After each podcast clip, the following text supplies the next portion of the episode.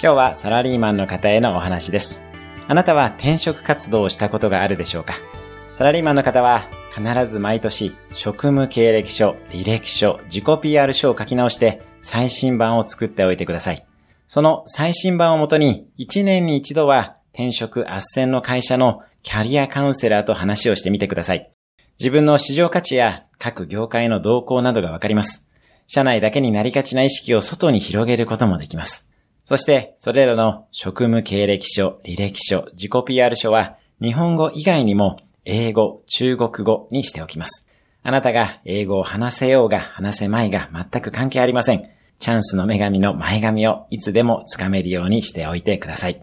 今日のおすすめアクションです。職務経歴書、履歴書、自己 PR 書をまずはタイトルだけでも書いてみる。